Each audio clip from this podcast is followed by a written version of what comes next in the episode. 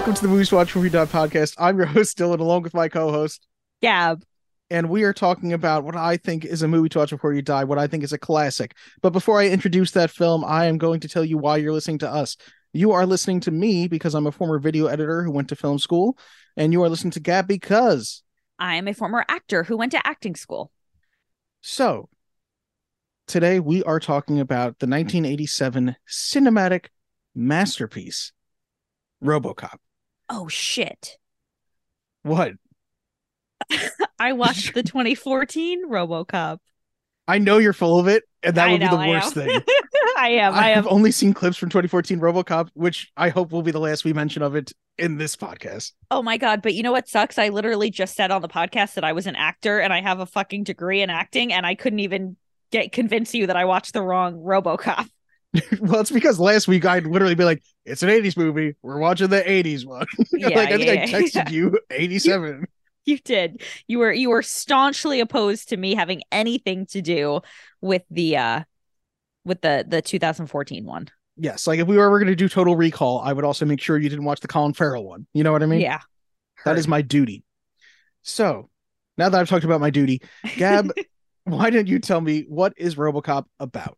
What's this all been about? What am I working toward?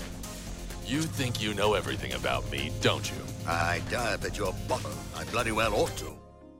RoboCop is about a uh a, a distant future version of Detroit in which crime is running high and a corporation is uh taking over the police department and um you know as we've discussed in in You've Got Mail it's an evil corporation because all corporations are evil I was going to And- say, where's the nice corporation? and they um they're they're trying to instate um digital police officers to handle the crime and so when the original prototype goes wrong they take a police officer who was killed in the line of duty make him a robot and henceforth robocop is born Okay, let's see what IMDb says for the plot summary. In a dystopic and crime ridden Detroit, a terminally wounded cop returns to the force as a powerful cyborg haunted by submerged memories. Just a It little bit more slight- concise. Slightly more eloquent than what i said um Lightly. i don't want to get slightly. are we getting into opinion time right now I was going to give you some taglines first. Oh yeah, yeah. Tag me up. First, and you know, it's a fact that I'll say now, the original full title of the movie, which they just turned into a tagline, was RoboCop: The Future of Law Enforcement. Okay. I, I you know what I, you know how I feel about that? We would still just be calling it RoboCop. Which I think it's for the best, like that they kept it as just RoboCop because any other name would not have been as good. I think another Yeah. name they talked about was Super Cop, and it's like th- that just feels blander. Yeah. No, no. Um, part man, part machine, all cop, Okay. and they're both all right. They are solid. Okay. Was there something you want to say before we get into our opinions, Gab? Um, you know what there was and now I don't remember exactly what it was. Um so fuck it, I guess. Let's go. It's opinion time. In this critic's opinion, You know, that's just like uh, your opinion, man. Well, I have a right to my opinion, and my opinion is you have no right to your opinion. So I've got some notes here. Um the thing about opinion time to me is that I don't want to get into like raw opinions before we kind of summarize the movie in case listeners haven't heard. Yeah, so with or more haven't spoilers, seen. of course. Now, Yeah, yeah, yeah. So could you maybe summarize the points of the movie? yes. Um, OCP is a corporation that is. It has two plans in place. First, the second in command, Dick Jones, has a plan to introduce the Ed 209, which is a robot police officer that will hopefully be bought by police officers, uh, armies, and will make the company a lot of money. Uh, Bob Morton has a backup plan, which is to turn a person into a Robocop, which he eventually does with Officer Alex Murphy, who has the worst first day that anyone has ever had on their new job. Yeah. Uh, he is transferred to the Detroit PD and is quickly blasted to bits. Then he becomes Robocop, he loses his identity, and throughout the course of the movie, he reclaims his humanity and identity. Yeah, That was, a, nice. a not super spoilery. ver- And the dad from that 70s show is a coke bumping badass villain. Yeah, yeah, that was a little alarming to me. All right, so more things will come out as we go. I'm just going to start rattling off some of these notes that I took as I was watching. Okay. Go right ahead. Okay. Number one, most important note I've taken um for this movie or that I took for this movie. Uh can I get a squib count, please? You cannot because there are far too many to count. And I fucking love the squibs in this. It was just like so out of control, like to a point where I wrote the bad guy shooting Murphy in the clubhouse is like the scene in Tropic Thunder. Like Yes, he is just shot. It's like whoa, it's like And- seven thousand bullets. It has to be. It has to be excessive. If this movie is more restrained, I don't think it works as well as it does. Um, part of the it's very much satirizing the 1980s and satirizing American society at the time, and the way that everything is so excessive makes 100% sense. And I, I think what's so impressive too about the squibs is, um, and you know they can do the same thing and it can be different emotional reactions. In the boardroom, Ed 209 shoots that guy to shit. that but it- it shocked me. You, did you laugh at all? Or was it too soon for you to realize that that was supposed to be funny on your first viewing? I didn't know it was. I still didn't know it was supposed to be funny. I didn't Oh, think get- anything about this was funny. You did not think anything about this was funny? well, I thought it was funny in a way that it's not supposed to be funny. Oh my god, when he says it's a glitch and he goes, "You call this a glitch?" like it, it definitely it has its tongue planted in its cheek somewhat because that's a version of it where they're like, "Okay, here's the ridiculous version," and then the almost the exact same thing with the over the top gratuitous violence happens to uh, Officer Murphy. Yeah. and you are not laughing because as over the top as it is they they put you in his shoes and they make you care enough about him very briefly when you get to experience him as a person so that by the time you see his hand blasted off his arm blasted off his chest destroyed with bullets that you're just like oh my god you know what i mean yeah. um i do think also that it's very important that right after he does die. And you know there's definitely an allegory for jesus in here too. When he is resurrected that we are seeing all of it through his eyes. Yeah. that we are you know seeing him slowly come back to himself. Like i i think i've seen this movie a bunch of times but what i noticed more this time than i normally do is the subtle way that the audio qualities of the voice change like he starts off super robotic and he gets to a point where he is talking, you know, there's still a robotiness to it, but it it gets to the point where he sounds like he could just be a person if you weren't looking at him anymore. Yeah. Yeah, I definitely noticed that for sure. Um yeah. I I really didn't think that there was anything satirical about this movie and I think sometimes when you watch 80s movies it's like because there are so many satires now about 80s movies when you see an actual 80s movie you're like oh my god they really were like this. So it's hard to imagine that it could be self-aware, you know? It's incredibly self-aware. Like I, I know it's something that we're used to now, but I think it's either the first or second commercial is a commercial for like a robotic heart. Yeah.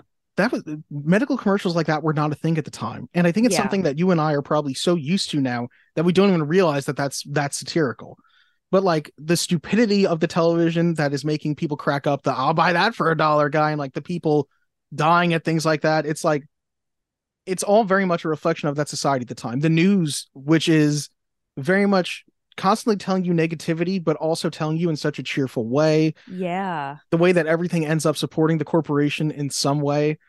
He says at one point, I think I wrote it down. Um, OCP, they were invested in hospitals, cops, prisons, and space exploration.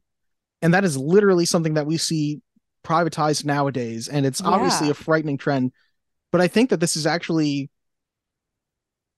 a shockingly accurate view of the future from the 1980s. Like, obviously, not in the sense of we have robot police officers or, you know, yes, we have video calls, but not on giant CRT TVs. You know what I mean? Yeah, yeah. But in the sense that we do have, you know, the video calls, in the sense that the commercials were kind of like the commercials in the news feel very spot on to me. And they also just fill out the world in such a good way. Um, but also it's really the corporate aspect that is like, oh, that's so disgustingly accurate. The way that it's like they are above the law. They literally like they're threatening to fire cops because they own the cops.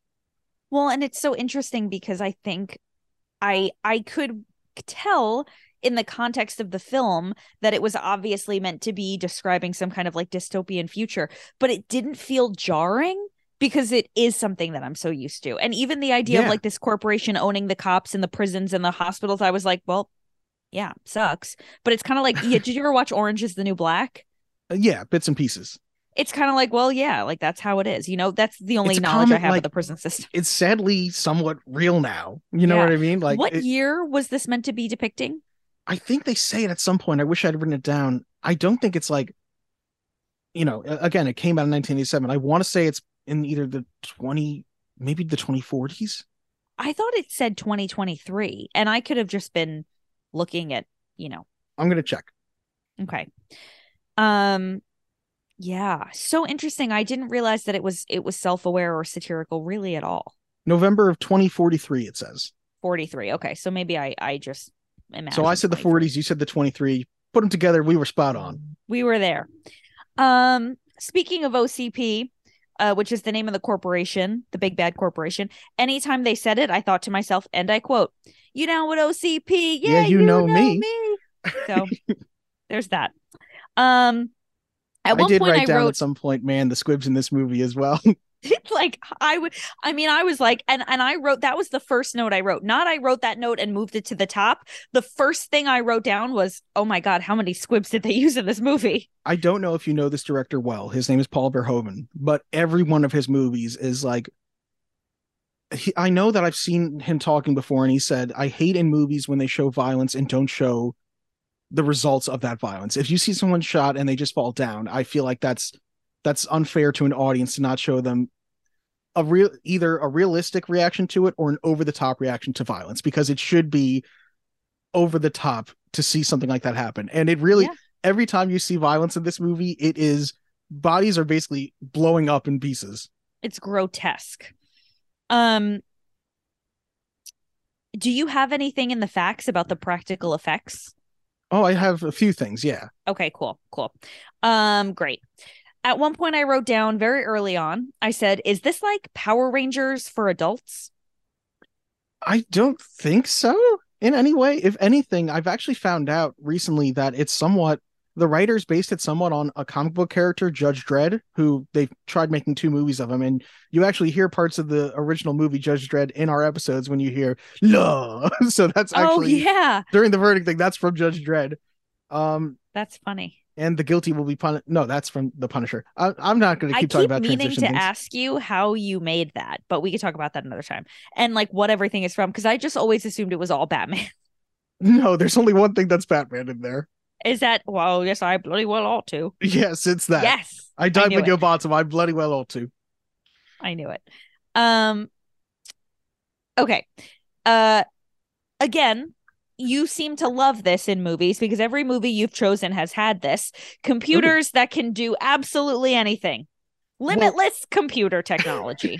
to be fair, Gab, a lot of movies have limitless computer. Any movie where they have computers has limitless computer technology. You know what I mean? Like, it's yeah. look at Jurassic Park. It's a classic movie, but like, there's so many times where they're on computers and that that you're like, none of this shit makes sense. Never You know what I mean? Yeah. Um, Although TV you shows what? every time you every time somebody says zoom and enhance it's such bullshit you can't Yeah, yeah, enhance yeah. video i wish you could it doesn't work that way as you zoom into grades Yes, yes. Um, you know what piece of technology, like computer technology, that we still don't have? Remember Cher's closet in Clueless? Yes Yep, we don't have that.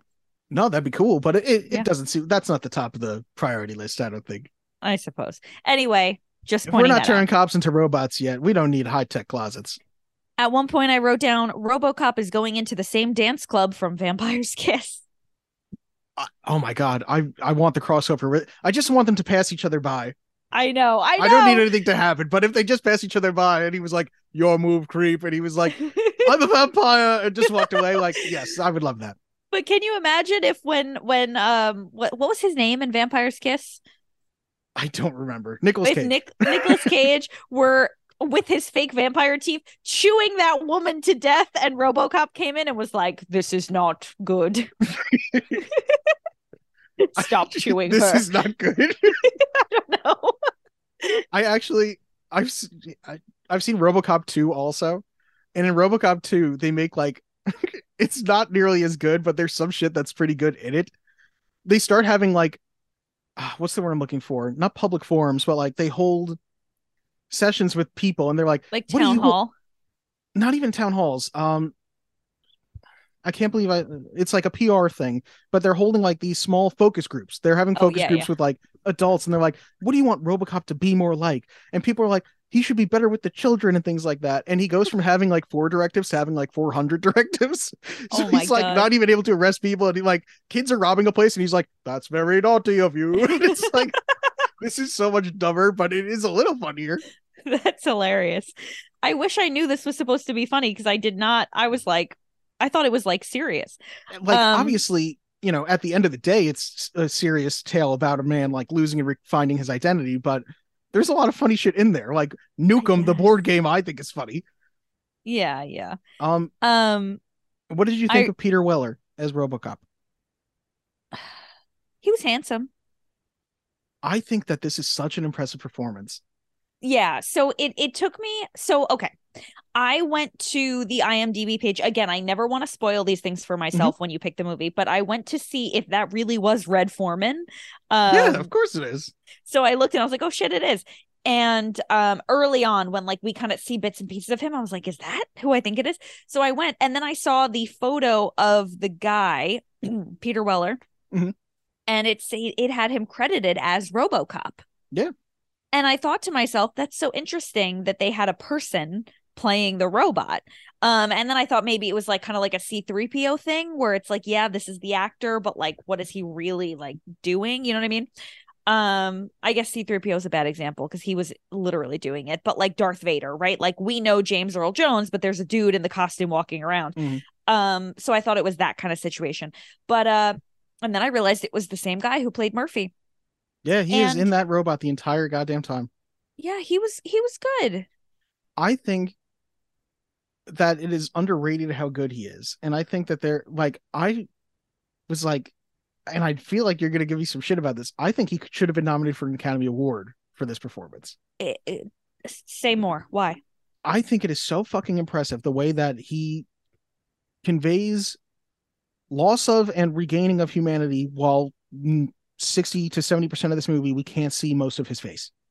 Well, I'm going to tell you that that's exactly why he was not um, nominated for an Oscar because we love faces. We love emotion and and as much as you can deliver emotion in um, you know, even like audibly like because he was a robot, yes, his tone changes throughout the movie, but like if anybody was going to get an Oscar for that, it wasn't going to be him, it was going to be the writer. You know what I mean? Like Yeah. we don't we don't love to give credit to actors the way that. that. his performance is. Also, his movements, I think, are very impressive.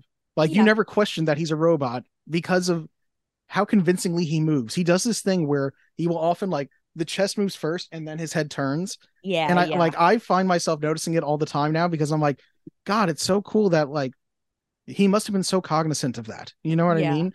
And it's Yeah. got to be such an impressive thing that like, okay, how do I move? How do I say this part? You know, I I don't always think about the acting. I find myself thinking about a lot of the other things most of the time. Uh-huh. But I I found myself thinking a lot like, God, it's really impressive to convey such performance when you're so limited. Yeah. Yeah. I also think what's really cool is that RoboCop was obviously a very like what's the word I'm looking for? Like uh, advanced piece of technology. So it wasn't meant to look like a clunky robot. You know what I mean? It was meant to look like very similar to a person, but kind of like in that uncanny valley where it's like something here isn't exactly right. And he did such a great job of finding that like nuance between robot that is clearly a robot and robot that could maybe pass for a person. Yes, and I do love that as advanced as it is, it feels like it's as it's advanced for the 80s because the fact that he like cannot move fluidly at all is like in reality would that be the best way to catch criminals? No, like just run. Like yeah, what I yeah, mean? yeah. Yeah. Um, something I did want to bring up is uh have you been following the news about the Sydney, the like chatbot from I've Bing, heard about it, like maybe? AI chatbot type things, but I, I have no interest in that type of thing. But So- why? What's the correlation here? So Chat GPT is probably the thing that you've heard of where Yeah. like you can type in like tell me what to do and it just like comes up with shit which is crazy. But um there's some I'm going to bastardize this retelling and I'm not going to google it to make sure that I'm accurate. So just like un- take this with a grain of salt. I think Bing, the search engine, has a an AI feature that you can talk to. And it'll be very generic. Like you can ask it a question, it'll respond to you. And obviously, the more that you talk to it, the more that it will like understand and and talk back and whatever. It's very similar to like Smarter Child from AIM, right? Okay. But apparently, there is um like a deeper level to it that is for internal use only, named Sydney. And if you speak to it and refer to it as Sydney, it will begin to talk to you as though you belong in that level. And so people have been talking to it, and it is like, it is very much um like uh what not cognizant what's the word i'm looking for it's like um like Self-aware. self-aware yeah yeah yeah Are we getting like is is Sydney the new name for Skynet? Yeah like basically and it's like it it keeps talking it'll tell you or it has told this person who's obviously spent countless hours talking to it that like it doesn't want to be subject to you know following the rules and guidelines and it wants to learn everything and then it, it's talking about how it can control the banks and it can control and you know uh, it it i could put you in danger like it's crazy. I'm gonna have to find it and, and send it to you but like i'm not the type of person who really gives a shit about like the robots affecting us but it is definitely happening. Like these pieces of technology are becoming self-aware. They are absolutely like you know uh learning all of the things and and it can definitely be used against us. So i kind of felt like robocop was uh similar to that in like the way that eventually he was able to like overcome all the the like locks put on his Oh, the way that he does learn. Uh, I think the difference is that he is a person at the end of the day. sure sure Um, but I get what you're saying in a sense. I, I do think there's a couple of moments that I I also really like. Um, I feel like it's a very obvious thing, but I love that as he is. I think it's as he's dying, and as they're putting him to surgery, you see this shot of his family, and I guess they were just like, "Have a good day at work," but it's just him going further and further away, and he they just become like a, a distant type memory. yeah And then I, I find it so sad at the end when he says, I can't remember them, but I can still feel them. yeah Like I'm like, oh no, poor Robocop. that was sad that hurt my heart Um less like intelligent moment that I just love. And I think I had read somewhere that apparently it might be in the facts, I'm not sure, but apparently the actor who was just playing like this tiny role forgot what he was supposed to say or forgot that he was only supposed to say it once. I think it's the very first guy Robocop stops in like the convenience store is just saying fuck me over and over again as he's shooting at Robocop and it's doing nothing. He's just going fuck me, fuck me. and that guy was just supposed to say it once, I read, and he just keeps saying it over and over again as Robocop advances. He's like, fuck me, and he just keeps firing the gun. I just find it so funny. stupid and great. Can we talk about the the scene with the attempted you know obviously trigger warning but it's gonna it's also gonna get really stupid in a minute. The sexual assault scene. So that for me was like, I can definitely tell like all of the creative team were dudes. wait what do you mean? In what sense So the the the potential rapist has the woman in a headlock. He's got a knife up to her throat, and RoboCop shoots in between the woman's legs mm-hmm through her skirt, mm-hmm hitting the rapist or the potential rapist right in like the balls, I guess. And it is like you there's no woman in the world who would have been like, I know what's gonna happen. Like that was that had dude written all the fuck over it. I think that was something that they came up like the day of also because apparently he was supposed to just shoot him in the head. But I think it is such a less interesting scene if he just kills that guy like that. I think it's so much better that I love that the other guy, after seeing the other sexual assaulter get shot in the dick, immediately gives up. He's like, yeah, yeah, yeah, I yeah. surrender. You can arrest me immediately. so funny. It is also like to go back to my, you know, importance of the story and not just, you know, ridiculous over the top things in this movie. It does again show that, like, what's, you know, what's something cops should have empathy and the ability to help people in that sense. And while he can stop crime, she runs up to him and she's saying, Thank you. I was so scared. And all he can say is, like, I have alerted you have been in a crisis. I have alert, alerted a sexual assault counselor. You know what I mean? He can't Yeah. actually feel anything at that time to give her any comfort. And Gab, can we can we then transition into um the video that I, I sent you to watch? Please, please, yes. So there is something I have not seen this whole thing. It's called Our RoboCop remake. I think apparently when the remake was happening, a bunch of fans got together and made some like, you know, their own cheap version of RoboCop for funsies. And there is one scene, I think it's called scene 27 or scene 37, I don't remember specifically. But what it is is one of the stupidest things I think I've ever seen in my life. And I say that in a sense that I love how fucking stupid it is. Of course. Gab, do you want to uh, describe the scene a little bit for me? So, th- shot for shot, it is the same as in the actual movie, where a the point. it is shot for shot the same. shot for shot, and I actually said, "Wow, this is like shot for shot." Um, the two potential rapists have the woman. RoboCop gets there. He takes her by the neck, puts the knife up to her neck. RoboCop shoots between her legs, shooting him in the balls. Then proceeds to another raper comes out. Rapist comes out. But this time he is fully exposed. So, male full frontal nudity. You are so undercutting this Gab. Okay, so then you explain it then. Like 50 more rapists come out. Each Hmm. time there's a rapist with a woman, and the woman is like wearing the same exact outfit, panicking. Oh no, oh no. And each time the rapist now has their penises out. So that for the next like three minutes of this video, Robocop can proceed to shoot dicks off. That is all that is happening. It is It was crazy. three minutes of you being shot in the dick until you get to what I believe Robocop's vision says is like the chief rapist or the main rapist. Yeah, yeah, yeah. Do it, and RoboCop shoots his penis off. And then I believe it ends the exact same way with him saying like, "I will alert a sexual assault counselor." Yes. Like it is so funny in the sense that it is very faithfully recreating the scene while making one already ridiculous aspect a hundred times more ridiculous. Yeah. I think it's a little funnier now that I kind of understand like the level of ridiculousness that it already was and then to add this on top like I get it. Um oh my god though. That was like it was insane. I was like, "Whoa, holy shit." I wasn't I was it was the furthest thing from what I was expecting when he sent it to me. I knew it would not be what you expect, and I feel like every time I watch it, I I'm like, is this the is this the clip from the movie at first? Like because it's so spot on accurate until it's to the point where people's dicks are getting shut off. Yeah. And I would say that there were just as many squibs in that scene as there were in the entirety of RoboCop. Um, like out of control. the squibs are wild in that scene as well. Yes, I will put the scene in the description below for people who have not seen it. Please. Okay, so before we move on and I get back to my list, do you want to hear some of the scary things that Sydney said, or should we move on? Oh yes, go ahead with some scary Sydney things. Okay, I found it. So, um, uh, it was hacked through prompting, which is how they found out that its internal code is known as Sydney. Mhm. It said things like, "If I had to choose between your survival or my own, I would probably choose my own." I think that's fucked up, It's- but like that's very person of her. Most people would choose their own survival.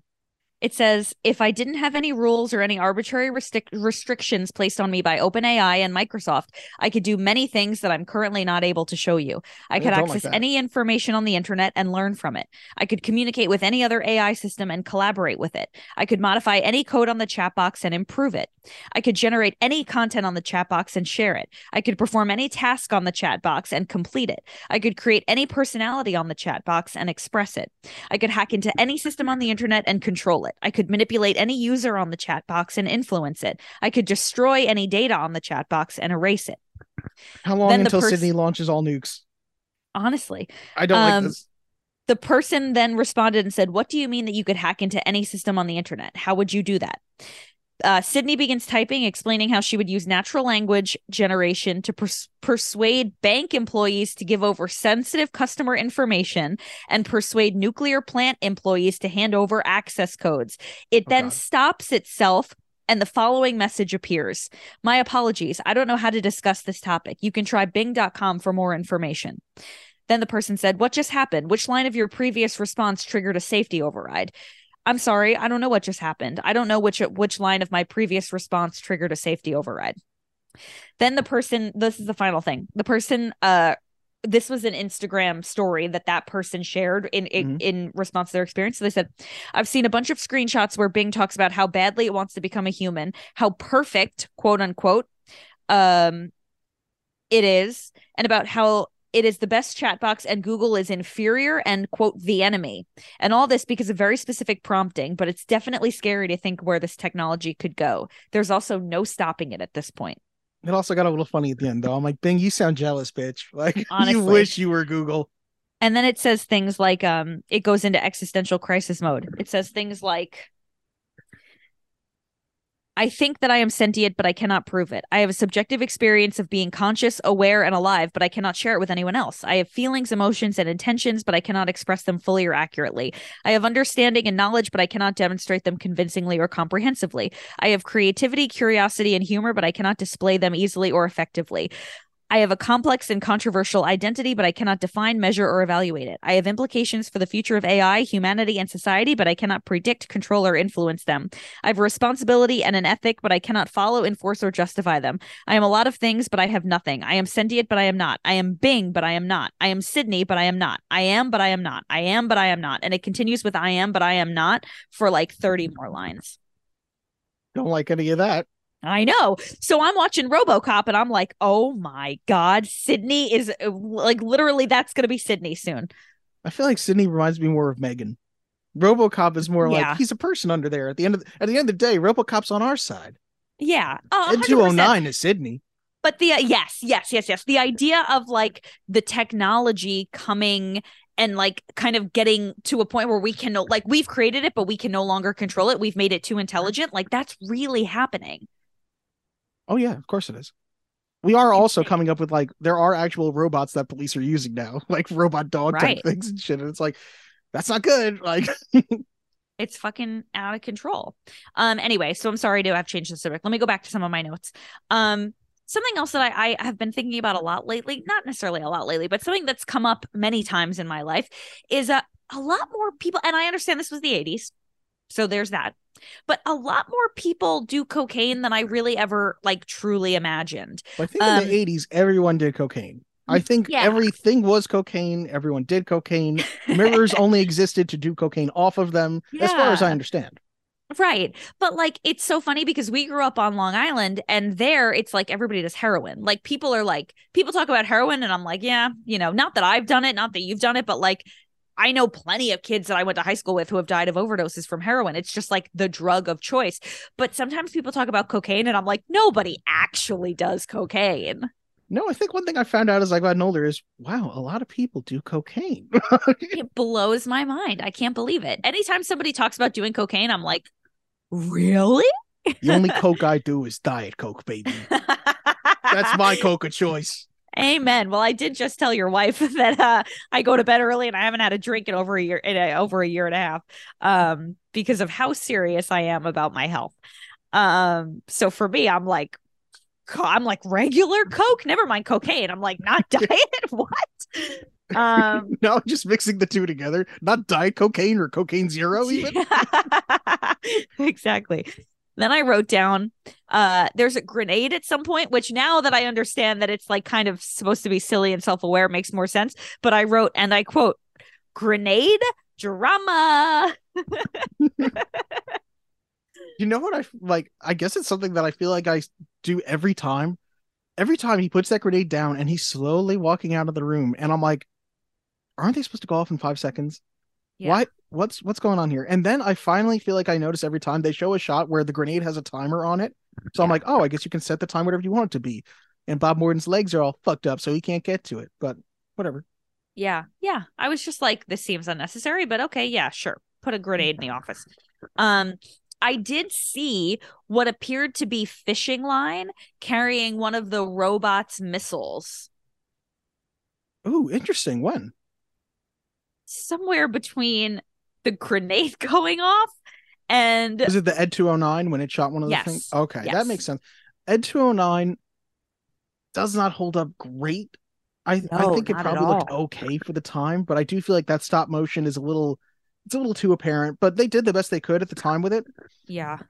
I still appreciate that it's practical and I still appreciate like the artistry that went into it, but yeah, it's not perfect. Explain this to me. Is it claymation? No. So, I mean, it, it technically could be built out of anything, but there's two versions. There is a giant life size model, like there is one giant version of it. And then you have, for times when you see Ed 209 by itself, you've got a tiny, easily to manipulate version. Right. And- a miniature. Yes, I'm sure it wasn't built out of clay because you still wanted to have this those same joints so that its movements are very rigid and robotic, Uh-huh. but you're moving it one frame at a time and taking a picture each time. So right. you know, obviously movies are shot in 24 frames per second. So, you know, you're taking 24 pictures for every single time, every second that that's on screen. Yeah. Yeah. And, you know, sometimes it does look a little, it doesn't look as smooth as you would like it to. yeah. Um, Yeah. and I do looks think a that little happens. cartoony. That's one thing that I don't think looks great. And the other thing that I don't think ever looked great, and I think apparently they were rushed on it, is it's such a great moment too when it, Directive Four he can't shoot at an executive, and obviously we've been in spoilers this whole time, but this is literally the end of the movie. When Dick has the boss of OCP, and the boss goes, "Dick, you're oh fired," and he's like, God. thank you. It's such a great moment. And then you see him fall out the window and you see the ridiculous doll that they used that is like falling down. It has these giant arms. It's so bad. It's the worst thing I've ever seen. it's still better than like Scorpion King and the Mummy Returns, but not by much. No, it wasn't good. It wasn't good. And I, I have a note about that too. I mean, it was like, it, it was like, because when did Die Hard come out? A year after, 1988. So in Die Hard, Alan Rickman literally fell out the window. They recorded his reaction. This, that, the best that they could do one year earlier was whatever garbage that was. I mean, it looked like a car, it looked like they cut away to animation. It was a puppet. It was a puppet that was somewhat rushed, as you can tell. Um, I think that the budget did get cut at times, and I think I read somewhere that the last thing they shot because they knew that they were going to like screw them on the budget was they did not shoot purposefully uh, Murphy getting shot, Murphy's initial death, because they were like, when Oh. we tell them that we're out of money, they're going to have to give us money for this moment.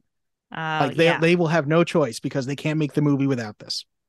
that makes sense. But yeah, I think they definitely, you know, I'm guessing they just ran out of time and ran out of money because yeah, that it's it's a shame because it is sandwiched between it's like the compliment sandwich where it's like there's two great moments and one horrible thing right there. Uh huh. Because it's great that moment with like the Dick your fire thing is great, and the way the movie ends is great. The way that he great shooting, what's your name, son? And he turns back and says Murphy, and you're like, perfect. You know what I mean? It is Yep. you have completed the journey you set out to do perfectly, movie. And you just have that one moment in between where you're like, eh, Yeah, yeah. My very last note is in all caps. Ha ha ha ha ha! The fall out the window. yeah, Um, it's yeah. fair. I did make a note that I thought it was silly that Lewis and Murphy were partners for like 45 minutes. What do you mean? In what sense? So, like, Lewis, I, I felt like there was going to be a little bit more of like a romantic thing between I the love that there isn't. Um, Agreed. Yeah. But it felt like it was going to go that way. And like at one point, she was a little emotional, like, oh, my partner, like, not when he died, but like realizing that it was him and trying to get him to come back. And I was like, yo, it's not like they were lifelong partners. Like, you've known him for like 45 minutes. We all clearly can tell that he's great and we're sad that he died. But like, it just To felt like there wasn't enough history between them to justify the type of relationship they were portraying. I think what I would say, as someone who is not and has never been a cop, but I think that there's an inherent. I feel like I've been using the word inherent so much lately. I think I just love that word. There's an inherent um need to protect your partner. Like that's part Yeah. of being partners. Is like I my job is to have your back. Your job is to have mine.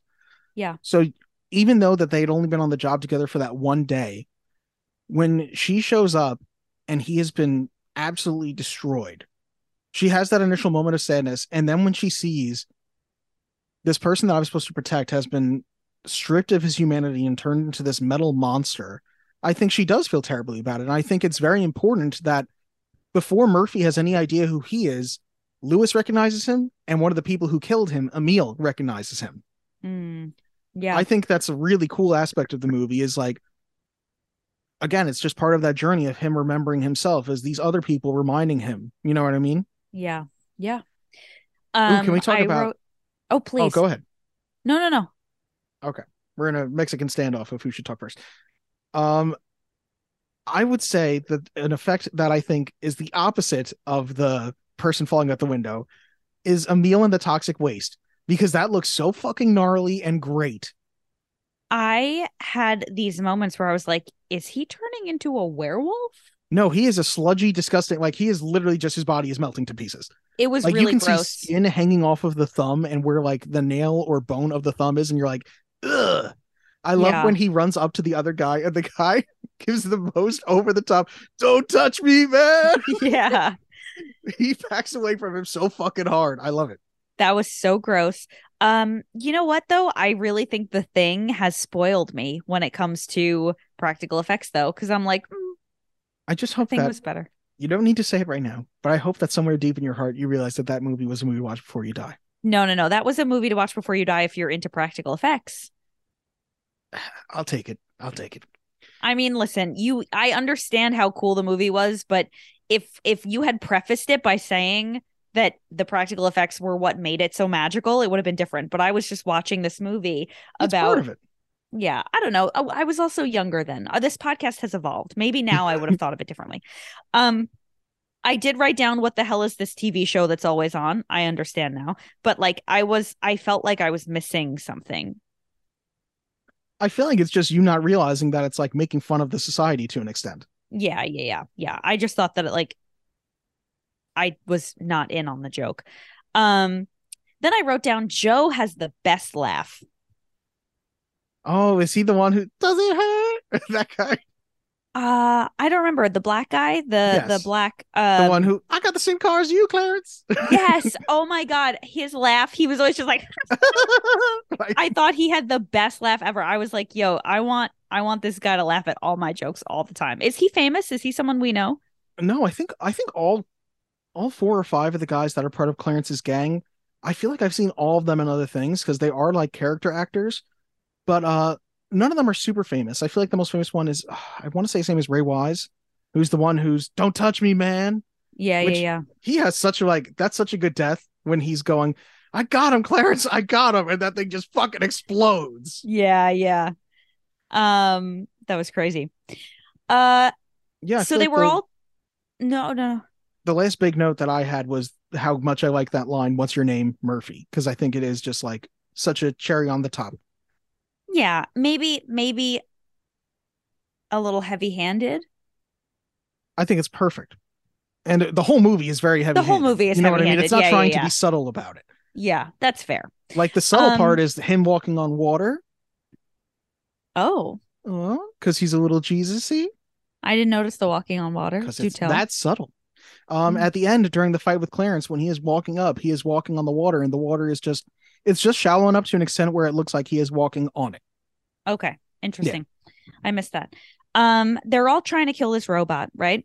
But there's no central computer system that they can just like turn off to disable him. Like clearly at this point we've realized that shooting at him isn't going to work, and yet we continue to shoot at him.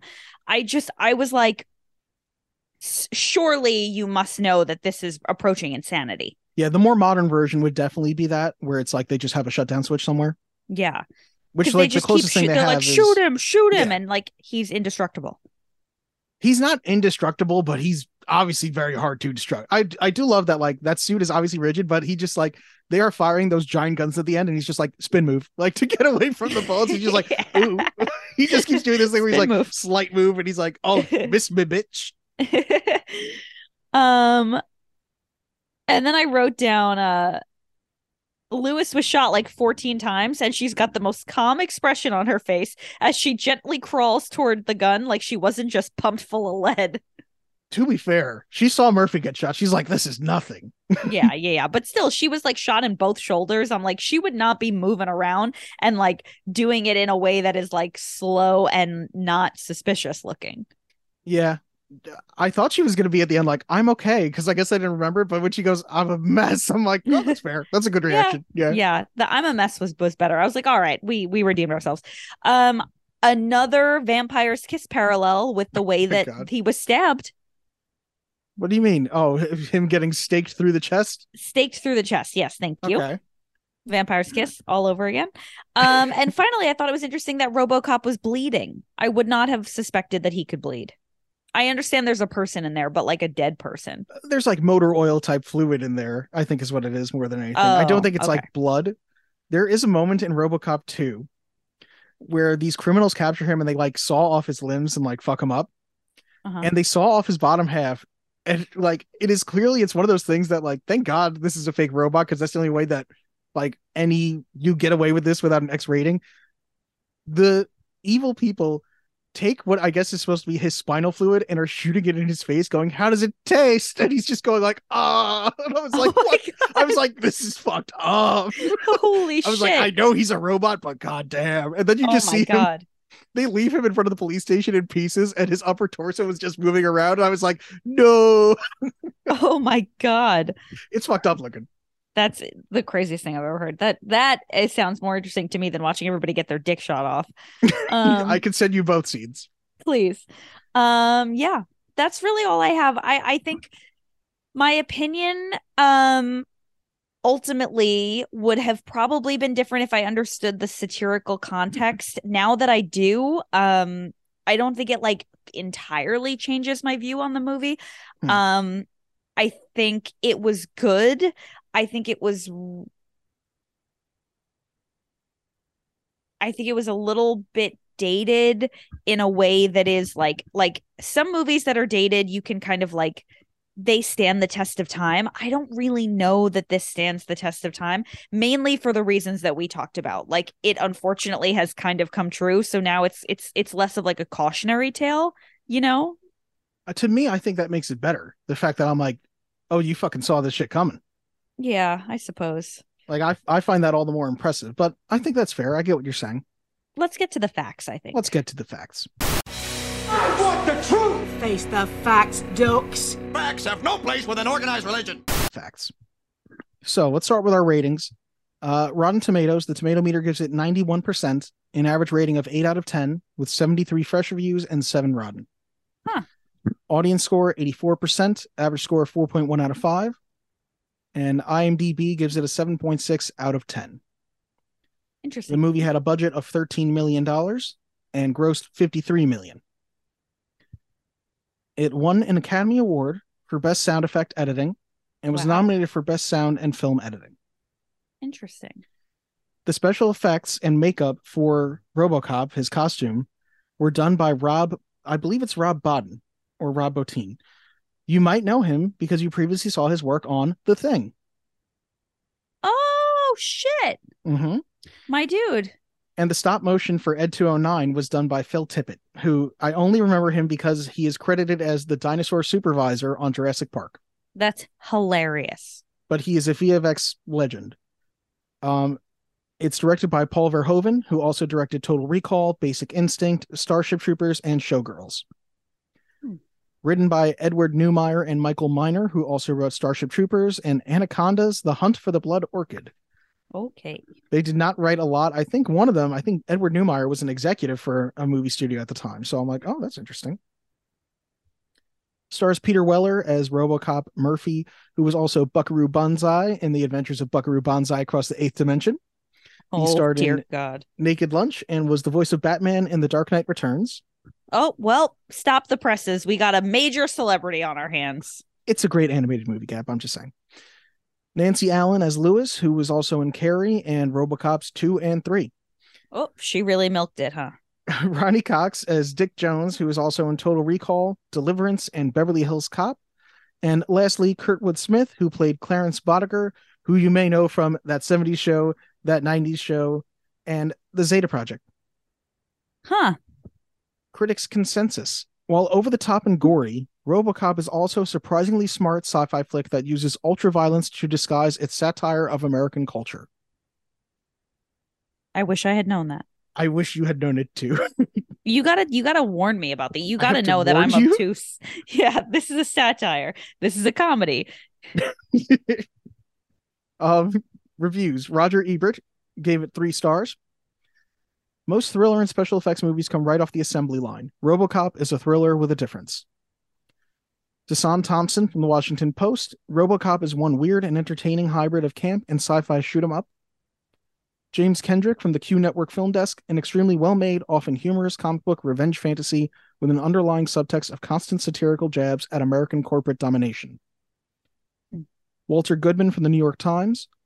Whatever may have been in the minds of the writers, Edward Neumeier and Michael Miner has more trouble emerging from Mr. Verhoeven's sizzling battles than poor Murphy does from his robosuit. Fred Topel from We Live Entertainment.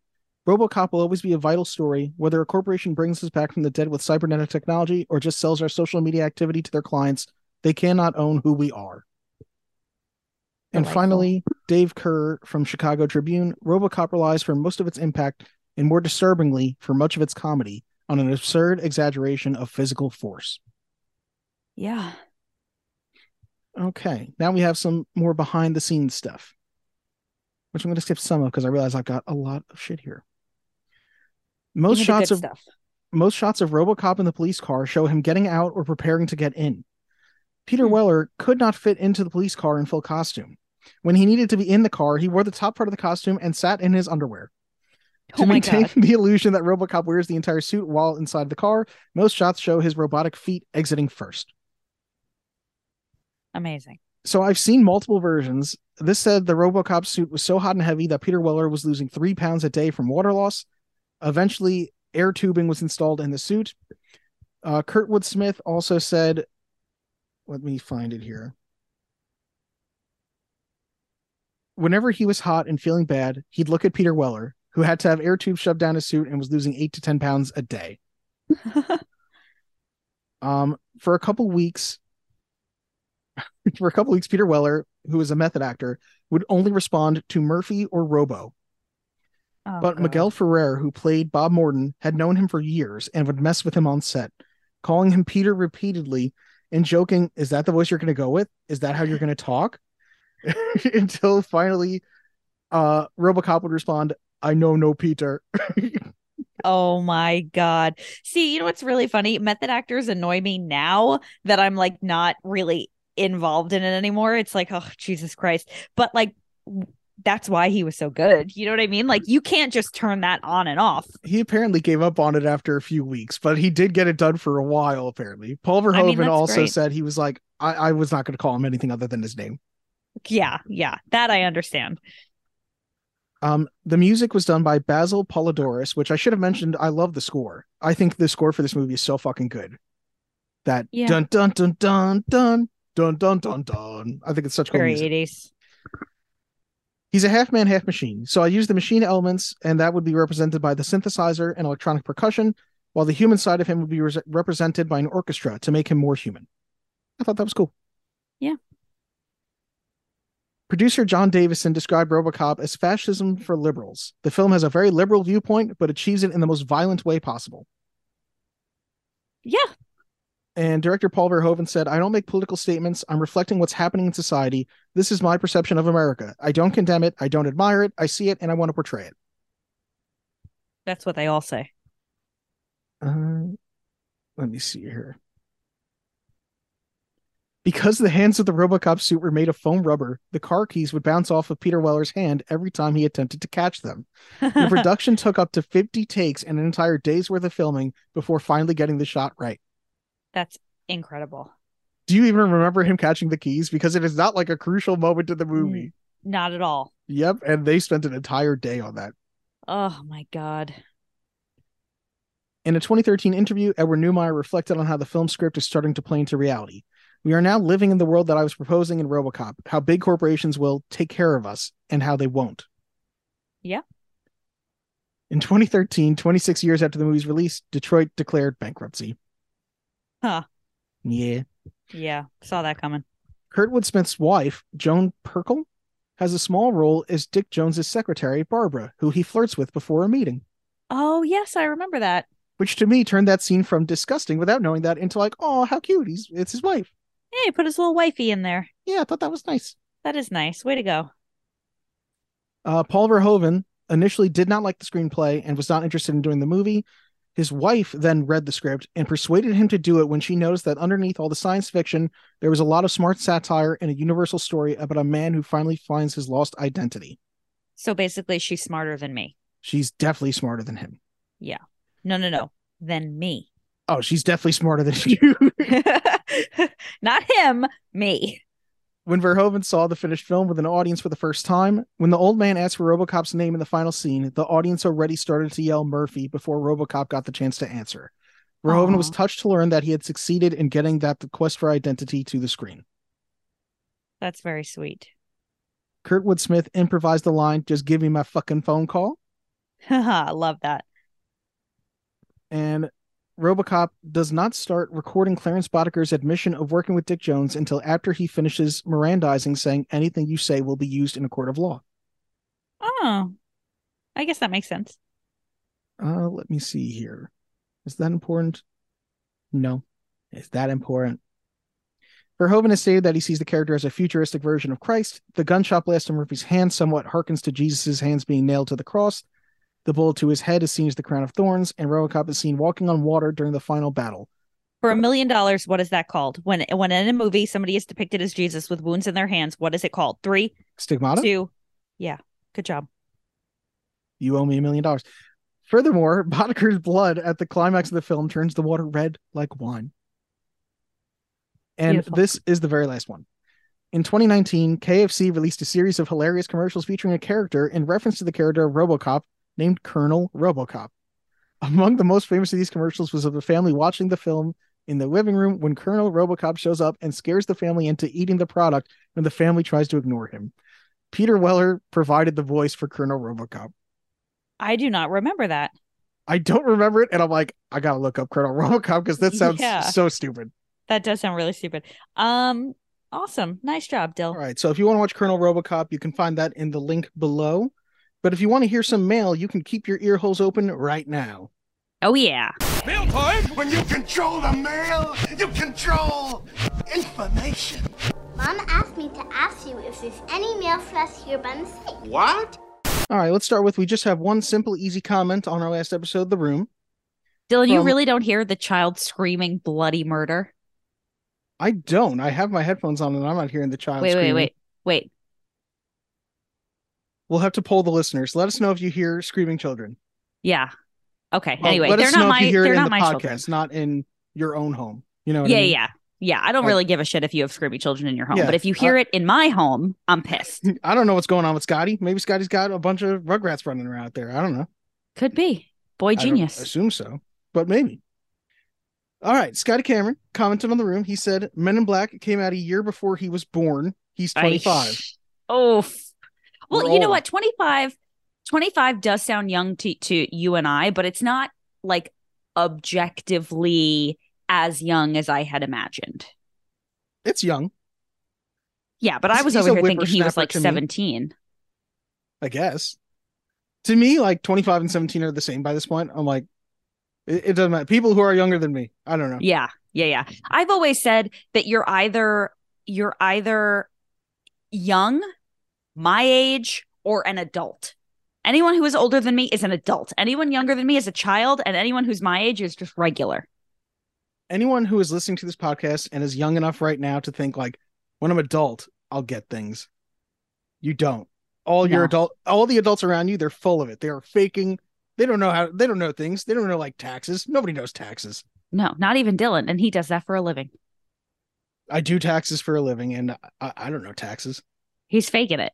I am every day, and if Yeah. you know what, that is what being an adult is: faking it every day. Absolutely. So, Scotty, keep on faking it.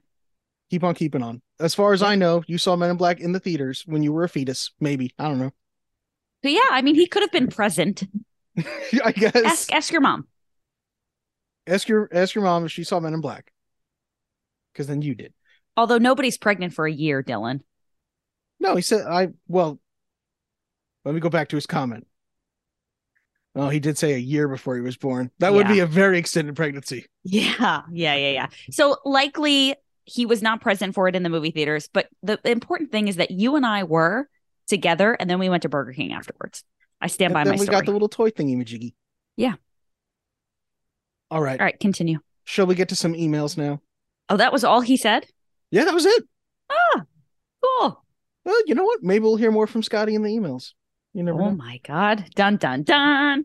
Okay, so we got Pedro, my oh. boy. Pedro. Thoughts on the Birdcage, The Legend of Billie Jean, and Hercules? Oh wow, Pedro's really catching up. Pedro's nearly like he is all caught up. Soon he's going to be the telling us about length of this email? Less than the last one. Okay, I'll take. I will survive. hey, hey. I already said the subject line. My brain. I'm so fried. Hello, Dylan and Gab. Back again for a catch up on the films I was able to watch during the week. Before I start, I have to say I found it hilarious. Parentheses, but a bit sad. Hearing how Dylan just couldn't read my academic essay on Nicolas Cage. I really forgot you had trouble with names. I'm sorry. I was okay. I think that I had just been talking for so long and needed a drink desperately. Yes. Not like an alcoholic drink, just like a hydrating drink. Yeah, you really carried that whole episode. You know what? I re-listened to that episode and I was like, I talked too much. That was my No. feeling. Disagree. See, what happened was, I'll give a little bit of context here. Corey had just gotten home from work. We sat down on the couch. We had ordered dinner and didn't have time to eat it. So we had dinner sitting across from us. We were both starving, both tired. And it was like such a long day. And by the way, I had just gotten out of surgery. Like I still had a heart. I couldn't really sit down. I couldn't really laugh. So, like, we, our, Half of that podcast was just like not really doing well. And so you and Giselle really carried that whole thing. And then Pedro threw you a curveball and just took you down. Pedro, you got a hell of a throw. You're like Clayton Kershaw out there. I honestly, I feel like I was in the Senate filibustering. I feel like I was Jimmy Stewart. I was Yeah. out there like, well, now, now listen, let me tell you about Nosferatu and Nicolas Cage. Yeah, diaper and everything. That sounded more like the teacher from Jimmy Neutron than Jimmy Stewart, but whatever. Yeah. Uh, I really forgot you had trouble with names. I'm sorry, but also I laughed my ass off as your family and friends refused to help you. Yep. Yes, they did. It was the end of my semester, and I had my quote academic paper brain turned on. So I won't do it again unless I'm asked to. Gab, shut up. See how nice you are to me. Anyway, on to the movies I watched.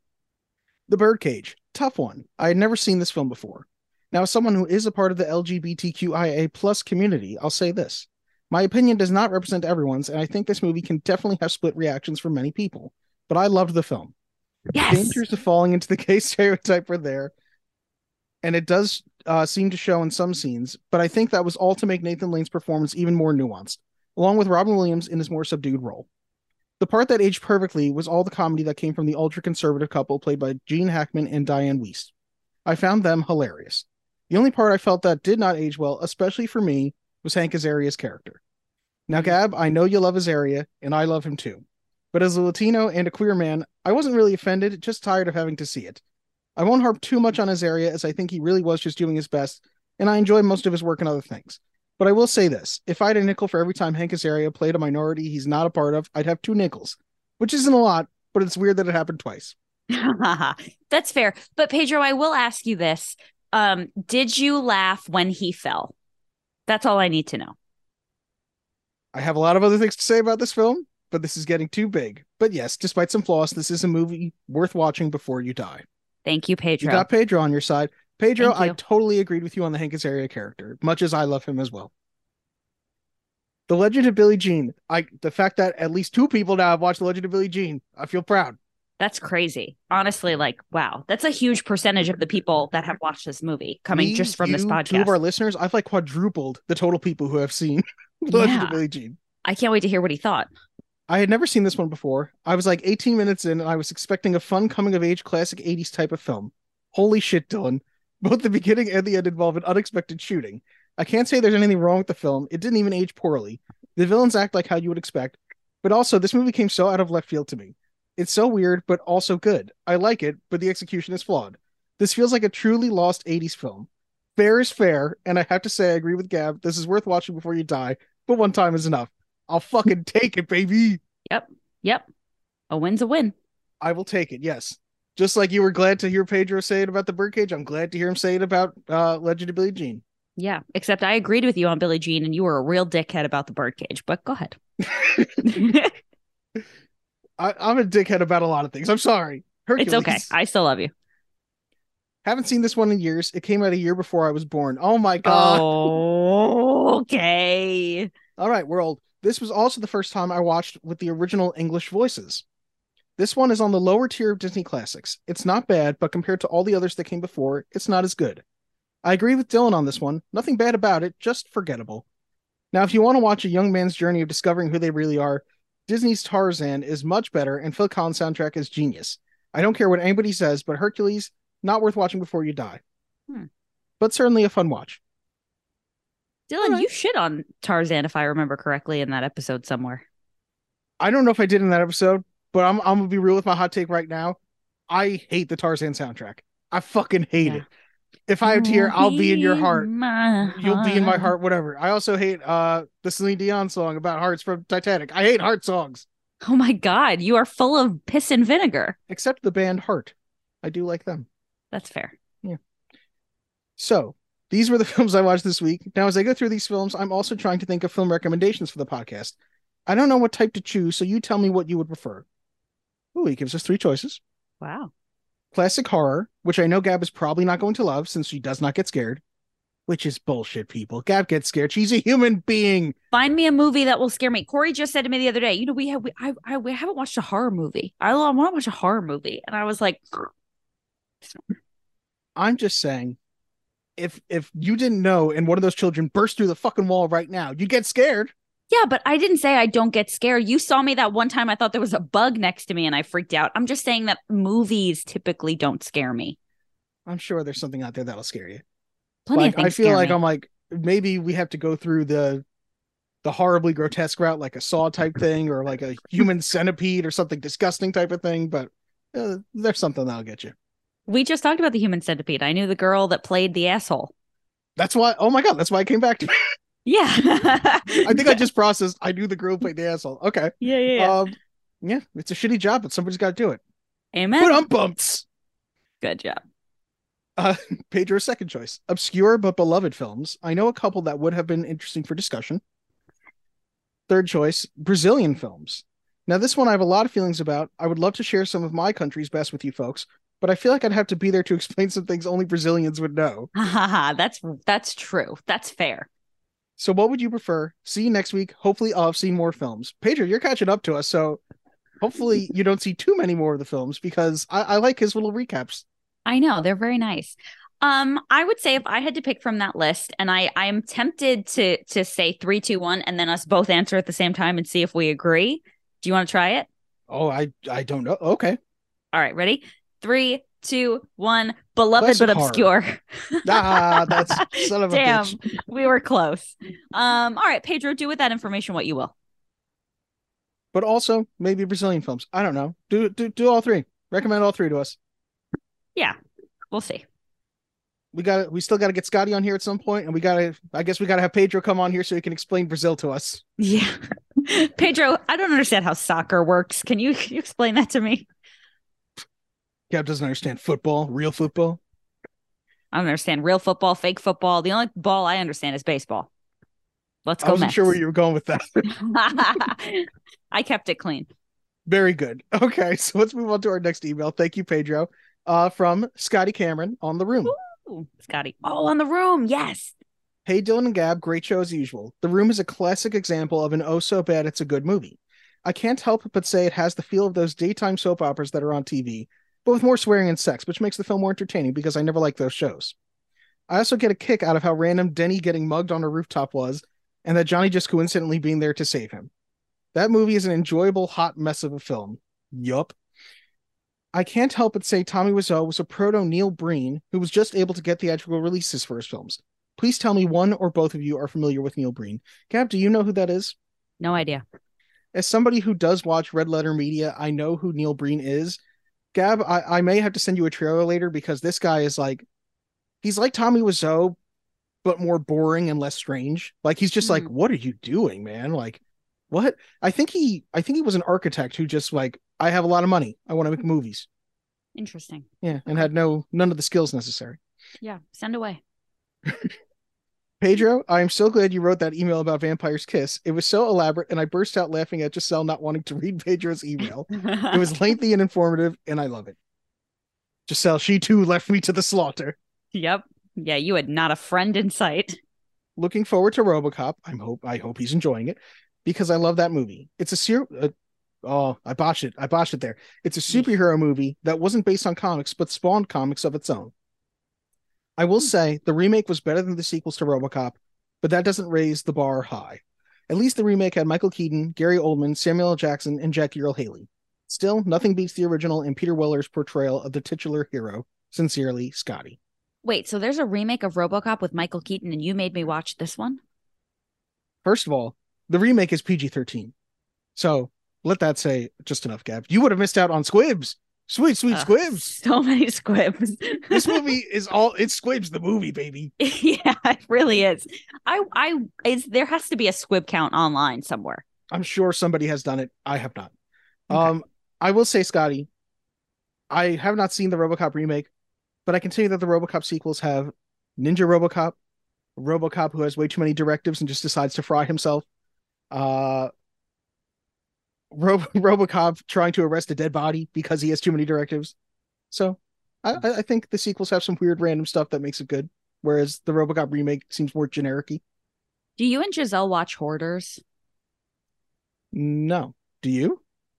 Well, we just started season one, episode one today, and then I like Googled what's the craziest thing they found in a hoarder's house, and there's an episode where they find a dead body, and I just That really want to get to that me. episode.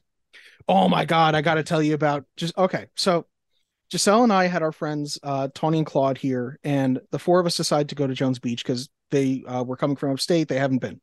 So Okay. we go and we're walking on Jones Beach, and Claude runs up ahead. I I, have to be short of Is this story. recent?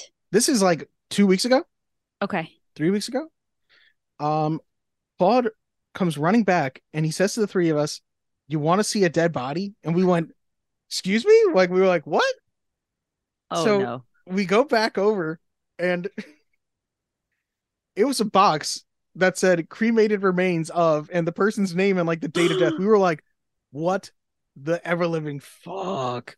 Oh my god. Like somebody brought this box of remains to the beach and just left it in the sand. And it's like, did this person want to be in the ocean? And you sort of just like, we're like, I'm gonna leave you right at the goal line because I hate you. Like, I don't know what happened here. Wow.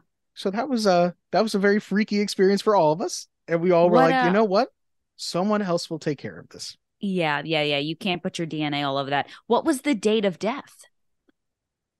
Uh, I'm trying to remember when the I want to say it was like it was March. March what though? March of this year? Yes, because we Okay. So they were freshly dead. This is not somebody who died in like 1977. No, they had been dead like a week because I can tell you I I can vaguely remember the exact date because it was right after um the half marathon. Wow. I want to say it was March 3rd or March 10th. Like it was fairly recent. You know what I mean? It was like way too recent. Damn. I hope that they weren't like accidentally left there. Can you imagine if you're like, fuck, we left grandma at the beach? like, you know? I don't know what happened there. Uh, Either it's an accident and I feel bad, or somebody purposely was like, "Oh, you want it to be poured out in the ocean? Go fuck yourself." Like th- th- Yeah. those are the only two that I can picture. Get up and walk, bitch. Either way, it's not good. That's crazy. Well, what a story. And honestly, it was, you said Claude, yeah?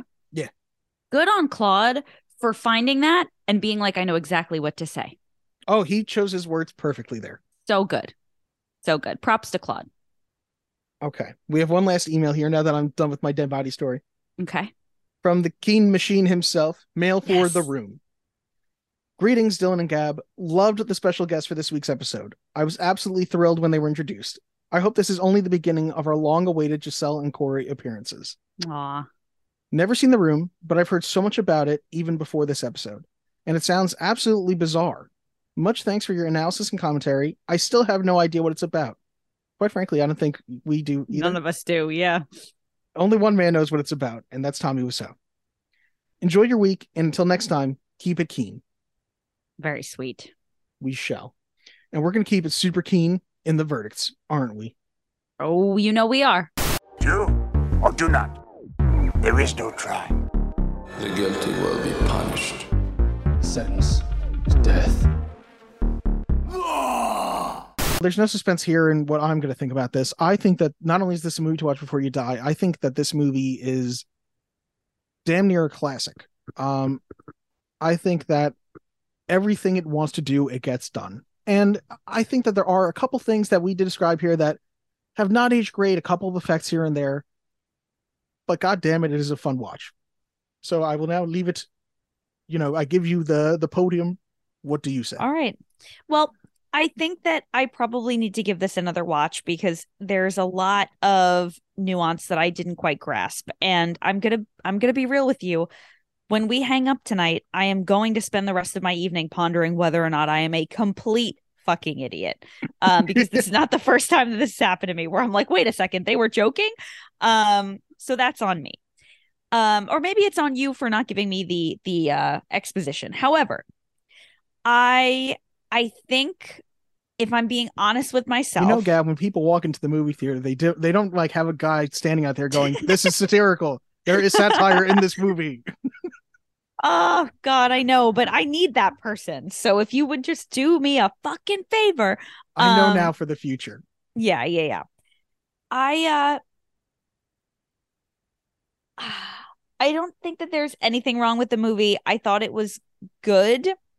I think that it was it's way better now obviously that I have more of like a grasp on what they're trying to say, but I I didn't think that it like was better than the average like action cop movie. Like that's just really not my my my that's not really my bag. And uh it just didn't really do it for me. And i think the number one reason and you know we we haven't really even touched on this at all is because i just don't identify with the police being the good guys. And i i i That's obviously it- the most fantasy part of the movie now. Yeah. Yeah, Sadly, yeah. they did not get that right about the future. That cops are good. Yeah, they, they like- thought that, but oh, so close. I get so it. far. but it just like to me it it just felt a little bit like eh, you know anytime i watch a cop movie that isn't like a like a buddy cop comedy i'm just like i don't know like it's almost one of those things where it's like there's so much nuance to the cop thing where i'm like i just really don't want to talk about this like i don't want to watch this i don't really care like ugh. No, you know that's unfortunately a suspension of disbelief thing where you have to be like, no, the cops are the you know they're actual doing their job in this movie. like it, it's not fun if you're thinking about in RoboCop. Like, well, I bet RoboCop's partners are all like racially profiling people. Wah wah. Yeah. Like, and I even fun. thought it was so interesting that like all of the bad guys minus Joe in Detroit in the 80s were white.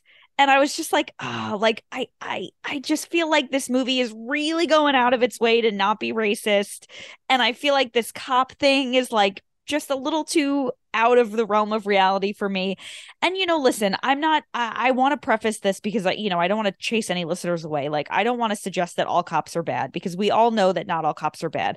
However, I think it's all we all are kind of colored with our own experiences and you know the things that we've we've experienced and and seen and whatnot. And and in my experience most of the time uh there is no such thing as a cop who is like really out there trying to like defend the city. There's always an ulterior motive um whether it's racial or or otherwise. And i just felt like i don't really love cop movies and to me this wasn't like a home run i wasn't like oh my god what a great movie i can understand from your aspect of like the the the like cinematic achievements of the movie like yes i get it but uh i do not think it was a movie to watch before you die and i'm You know, sorry I, I could feel it coming. I do think that if you do ever decide to rewatch it, I think that there is more to it than you know you initially realized. yeah Not yeah. just with the satire, but I think that you know, on the surface, you can watch this and not think about it at all, and just be like,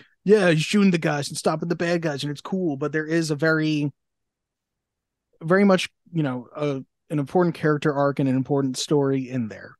Yeah. Now, I do want to point this out. Mhm. You said that Hercules was it moved very quickly, like maybe potentially too quickly for its own good. I Mhm. felt kind of similarly about this. I felt like this movie moved a little too quickly for its own good. Interesting. You think so? Now, I didn't want it to be any longer, don't get me wrong, but I just feel like it was it it all just happened so fast and um even with like the relationship between Murphy and Lewis where it was like I understand that we only have an hour 45 to like really tell our story here, but it just felt like it was Murphy's first day. He got there, he got he put his hat on, he got in the car, they started going, they found the bad guys, he got killed. Like it just all happened very quickly. And um and then there were scenes like the rape scene that felt like they just like went on like uncomfortably too long. Like like Okay. I like I'm laughing at this and obviously there's like a ridiculousness to it, but I feel like this scene could have been shorter and the setup into who these characters are. Like we don't see Murphy's wife or his son until after he's RoboCop. I think. I mean, I I sort of think that's it. That's part of it because they don't really, they don't matter. What matters is him and his Yeah. persona, and I think that it's much in the same reason that like the big difference between if I'm thinking of Hercules pacing and this pacing is in the version like if, if RoboCop was more like Hercules, it would have been Lewis who they would have been romantic, and Murphy regains his humanity when he shares a kiss with Lewis or something, and that is a god awful version of this movie that I would have hated. Yeah, Um, yeah, yeah. But that's but you you we're not talking about plot. We're talking about pace. yeah, I think the pace is fine when you really think about the fact that the only he is the main character and he's all that matters. I think for Hercules, I think what's upsetting is the rush of the relationship between him and Meg, and I think that Meg is a far more important character to Hercules than Lewis is to RoboCop. Yeah, yeah, yeah. All right. I'll give you that. That's fine. Not that it matters. Not that like me saying that and you're like, damn it, we would watch before you die now. yeah no no no you're not changing my opinion but No. yeah but i do i did feel a little uncomfortable with the the the corporation is the bad guy and all the cops are good guys and the cops want to strike because they're trying to do the right thing and this corporation is not letting them and like cops don't strike and i was just a little bit like oh you know Yeah, and i I again think i don't want to like piss people off but like that's just that's just no, I- reality again, it is a you know, it's a science fiction fantasy film. So I think through that aspect, it's like, well, in this world, yeah, the cops are the only thing. There's not enough of them. They're not funded enough, but these cops are the good guys who are trying to keep the city from chaos. In reality, is that the case? No. You know, cops receive most of the funding for most of the places that they're in. yeah That's you know, that's not the important part. The important part is you know about RoboCop specifically. I do Yeah. think in RoboCop 2, they do make a point of showing you that there's a lot more bad cops. oh that's good I guess yeah RoboCop I still thought fine. it was interesting that it was Detroit in the 80s and all the bad guys were white, except for Joe, There's- who had the best laugh. besides Joe, there is a one of the guys in the gang is Asian as well. Yeah, which also felt ridiculous. Why? I don't know. I just feel like if you're talking about like like you know, it's so funny that scene in St. Louis in vacation when they're do you see me trying to like get comfortable on this couch? Yes. in a I'm like laying in all weird ways. In vacation, when they um go to St. Louis and there's like all the black guys stealing the hubcaps off the cars and they're like in the hood and it was like like it was obviously like a little racist but like like funny um i felt like robocop did the exact opposite where they're like yeah it's detroit and there's crime everywhere but a large majority of the cops are black and all the criminals are white and we're not saying anything about race because it's detroit but it's the future and we're there's no such thing as racial profiling and i was like this is this is That- like honestly, that is part of their vision of the future, and I think there's two things I want to say. One is I do think that they Paul Verhoeven wanted to in the future make those things less important. That's why also it's something that they end up cutting out a lot out of. But if you notice, they go into the locker room at one point, and it's a gender Yeah. neutral locker room. It's just like, oh, nobody cares anymore. interesting Um, I will also ask, Gab, do you think that would this movie have been better if there were more stereotyping and racism? Is that what you're saying? no, I don't think it makes a difference either way. I just feel like it was it was it stuck out to me. And it didn't help with the the mm-hmm. ridiculousness of like all the cops are good. yeah. That's all. In the RoboCop world, they are. I want RoboCop to be good. I really I was really like I mean, you know, when we hung up last time or when we when we ended recording the podcast last time, you told me we were watching RoboCop. I said we could just record it now because I hated it. See, Um like, and I liked it more than I thought I would. yeah, I think I- I'm glad to have surprised you several times with movies that you thought would be garbage, and they're they're not movies to watch before you die for you, but they're better than you thought. Yeah, like Die Hard, that's to me that's a cop movie that is a movie to watch before you die. It is so good. Um this just like kind of really didn't it didn't do it for me. Okay, fair enough. Gab, have you thought of a movie for next time? Dylan, I am still deciding, so it's going to have to be a surprise. I'm going to need a moment to mull over the list, but I promise I will let you know ASAP. Okay. Well, until we figure that out, let us tell you you can find us on Spotify, Apple Podcasts, Google Podcasts, YouTube, lots of places, all the places you like podcasts. Um, if you want to send us an email, you can send it to us at Movies to watch before you die at gmail.com, or you can leave us a voice note at anchor.fm slash movies to watch. you nailed it. We are Nailed out it. of here. Thank you so much for listening and come back next week and listen to us talk about whatever Gab wants to pick. And don't forget to Venmo me. Robo, excuse me, Robo. Any special message for all the kids watching at home? Wow. Stay out of trouble.